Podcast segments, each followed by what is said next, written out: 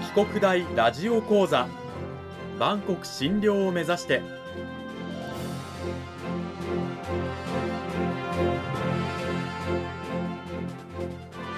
番組タイトルにあるバンコク診療とは世界の架け橋を意味する言葉です。この番組はアジアの十字路に位置するここ沖縄にある沖縄国際大学で日々どのような研究や教育が行われているのかを発信していく番組です。案内人はラジオ沖縄アナウンサー小橋川響が務めます。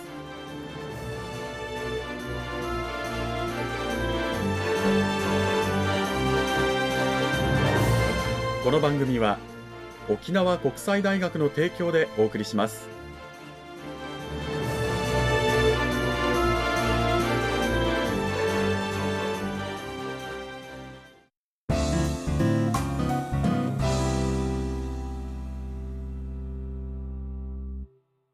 沖国大ラジオ講座今週は先週に引き続き沖縄国際大学産業情報学部産業情報学科の平直之先生を迎えてお送りします。平先生今週もよろしくお願いします。よろしくお願いします。講義タイトルは思考って何？考えることって大事だよね？と題してお送りしていきます。今週の内容に入っていく前にまずは私の方で先週のおさらいを軽くさせていただきたいと思います。まず平先生のね研究分野があの思考まあ、考えること。そして意思決定などについてということなんですけれども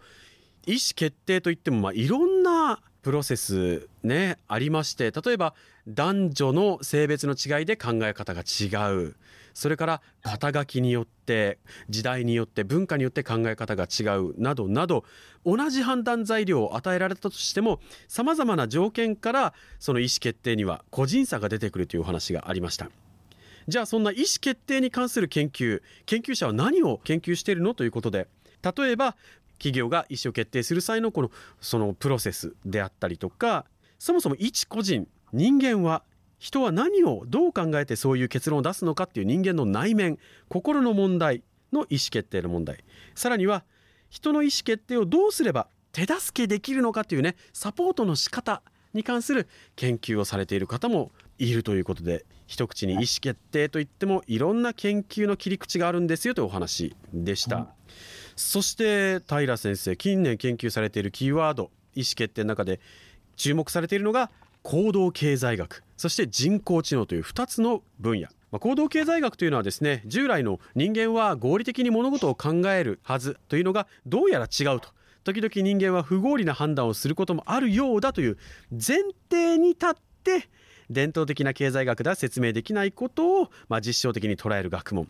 そして人工知能というのは AI の分野になってますね。で、まあ、その中で平先生の研究分野が主観的判断の数量化という分野でねちょっと言葉は難しいんですけれども要するに主観的判断というのは非常に曖昧で幅広いんですよね。まあ、柔軟と言い換えてもいいかもしれません。20度という気温をですね肌寒いと思う人もいれば肌寒くないでしょっていう人もいると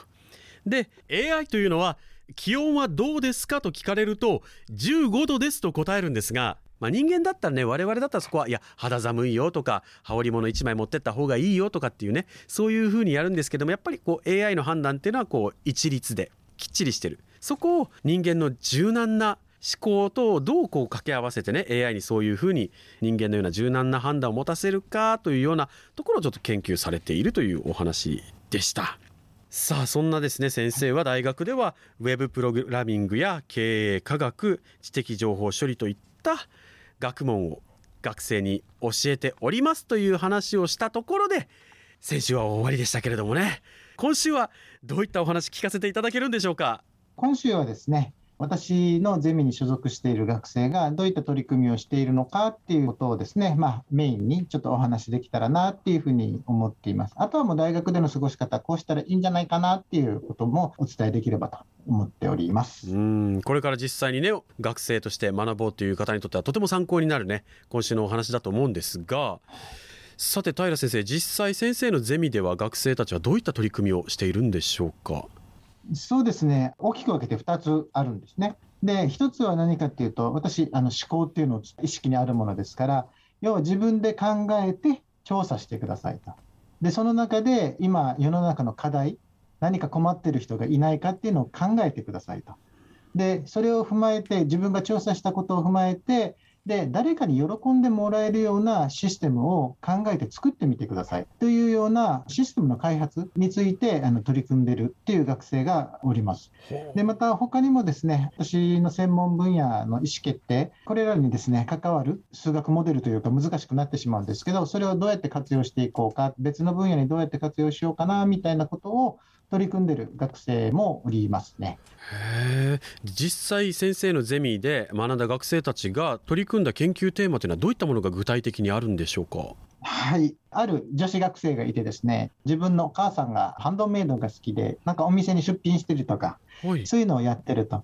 だけど、やっぱりあの副業というか、片手間でやってるので、儲けがないとか、うん、ちょっとお客さんとの連絡が大変とかっていうようなことをお母さんが悩んでるということがあったので、じゃあこれをウェブでやっちゃえばということで、インターネットシステムを使ってですね、そのハンドメイド作品の制作から、であとは材料の管理であったりとか、儲けの管理とか、あのやりたいっていう人たちがなるべく楽をして楽しんで行えるようなもの、どうしたらいいかなっていうのを考えて作ったりとか。あとは福祉に興味がある子もいて、今回コロナの件もあってそうなんですけど、我々健常者と違ってですね、例えばあの聴覚、耳に障害を持ってる方っていうのは、いろんなところでですね、不便を強いられているので、でその人たちにとって一番困るのは周りとのコミュニケーションが取れない。じゃあどうしていったら災害があったりとかそういう不測の事態が発生した時に困らないで済むようなアプリって作れないかなっていうことで喋ってる言葉を全部文字に起こすことができたりとかですね。耳が聞こえない人っていうのはね喋られても話されてもわからないので相手が話してるのを全部文字にしたりとか、まあ、そういったスマホアプリケーションを作ったりとか、まあ、いろいろやってます。本当に学生たちそれぞれが見つけたあの社会が抱える課題であったり問題なんかをこう解決するためのいろんなこう研究をされているということなんですが学生生活ってねあの大き国大だと4年になるとは思うんですけれどもやっぱりその後は社会に出ていくわけじゃないですか。求められる人材っていうのはどういった人材なのかということもちょっと教えていただきたいんですが。はい。大学っていうところで専門的なことを勉強して、で、まあもちろん会社に入って生かすっていうのもあるんですけど、人事の方がおっしゃるのは、やっぱり元気がある子、うん、で、コミュニケーション能力が高い子、で、あとはやる気にあふれてる子っていう子をやっぱり求めていまして、うん、で、ゆくゆくはできれば幹部職になるような子たちが来てくれたらなっていうふうにおっしゃってる方が多いですね。どうしても、うん、仕事って一人でできないので、ただ声が大きくて元気がいいだけじゃなくて、ちゃんと何かしてくれたらありがとうとか、わからないことがあったら、ちゃんと自分で質問したりとか相談したりとか、人とコミュニケーションがちゃんと取れるような子欲しいですっていうようなことをいつもはい、企業の皆さんおっしゃいますね。うんでやっぱりこのそのために平先生としては学生にはいつか社会に出ていく時のためにやっぱりこう大学を目いっぱい活用してほしいという思いはあるわけですよね。はい、そうですね、やっぱりせっかく大学で来たっていうのであれば、やっぱりメインは大学でしか学べない専門的な知識とか見識っていうのをやっぱり広げていただきたいっていうのがやっぱり一番になります。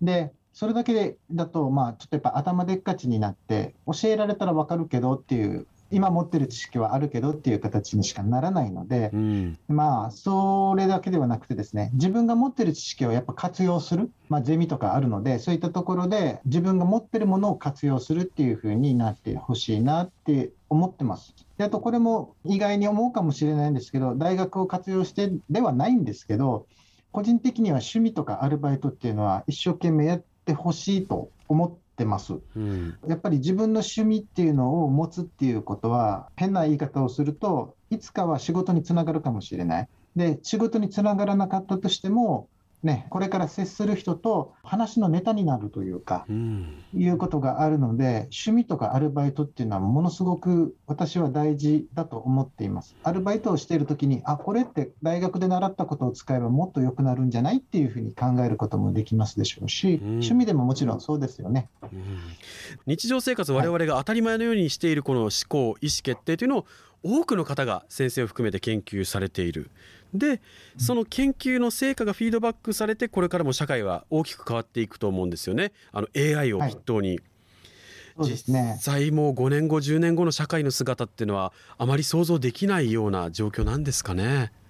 そうですね正直言って想像できないです。で、先は想像できないんですけどじゃあ10年前にできてなかったこと、今何ができるかっていうことを考えたときに、うん、例えばですけど、私、沖縄って嫌いだったんですね、学生の頃。はい、なんでかっていうと、例えば那覇に遊びに行こうとか、映画見に行こうって思った時にバスに乗るんですけど、まあなかなかバスが来ない。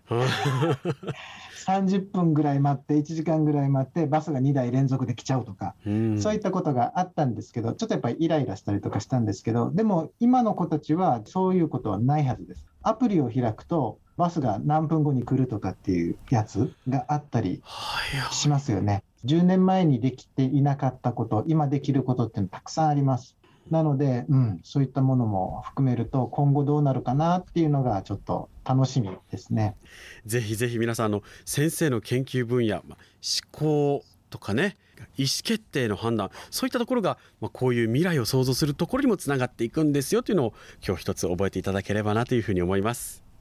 2週にわたって沖縄国際大学産業情報学部産業情報学科の平直之先生にお話を伺いました。平先生どうもありがとうございました。ありがとうございました。さて平先生あの具体的におそらく5年後この部分はこうなっているだろうみたいなビジョンってあったりするんでしょうか？はい。確実に変わるなと思ってるのが例えばスポーツの観戦についてとかですね、はい、コザの方に今アリーナができてあのバスケットが非常に盛り上がってるっていうようなことがあるんですけどそのバスケットの楽しみ方もだいぶ変わってくると思います。多分、はい、観客席に座ってたら自分が座ってるところからのアングルしか見えないんですけどおそらく会場に行くと 5G とかっていういろんな新しい技術もありますし AI とかあのいろんなものがあるので、うん、同じ座席に座りながら別のアングルを確認したりとか今得点を取った選手がどういうプロフィールなのかっていうのを即座に確認できたりとかとにかくスポーツの楽しみ方、まあ、あとは音楽ライブの楽しみ方っていうのもだいぶ変わってくると思います。そういった部分に関する知見なんかをねもう得たいもっと知りたいっていう方は沖国大の平直之先生の研究室のドア叩い。てみてください。2週にわたって沖国大ラジオ講座平先生どうもありがとうございました。ありがとうございました。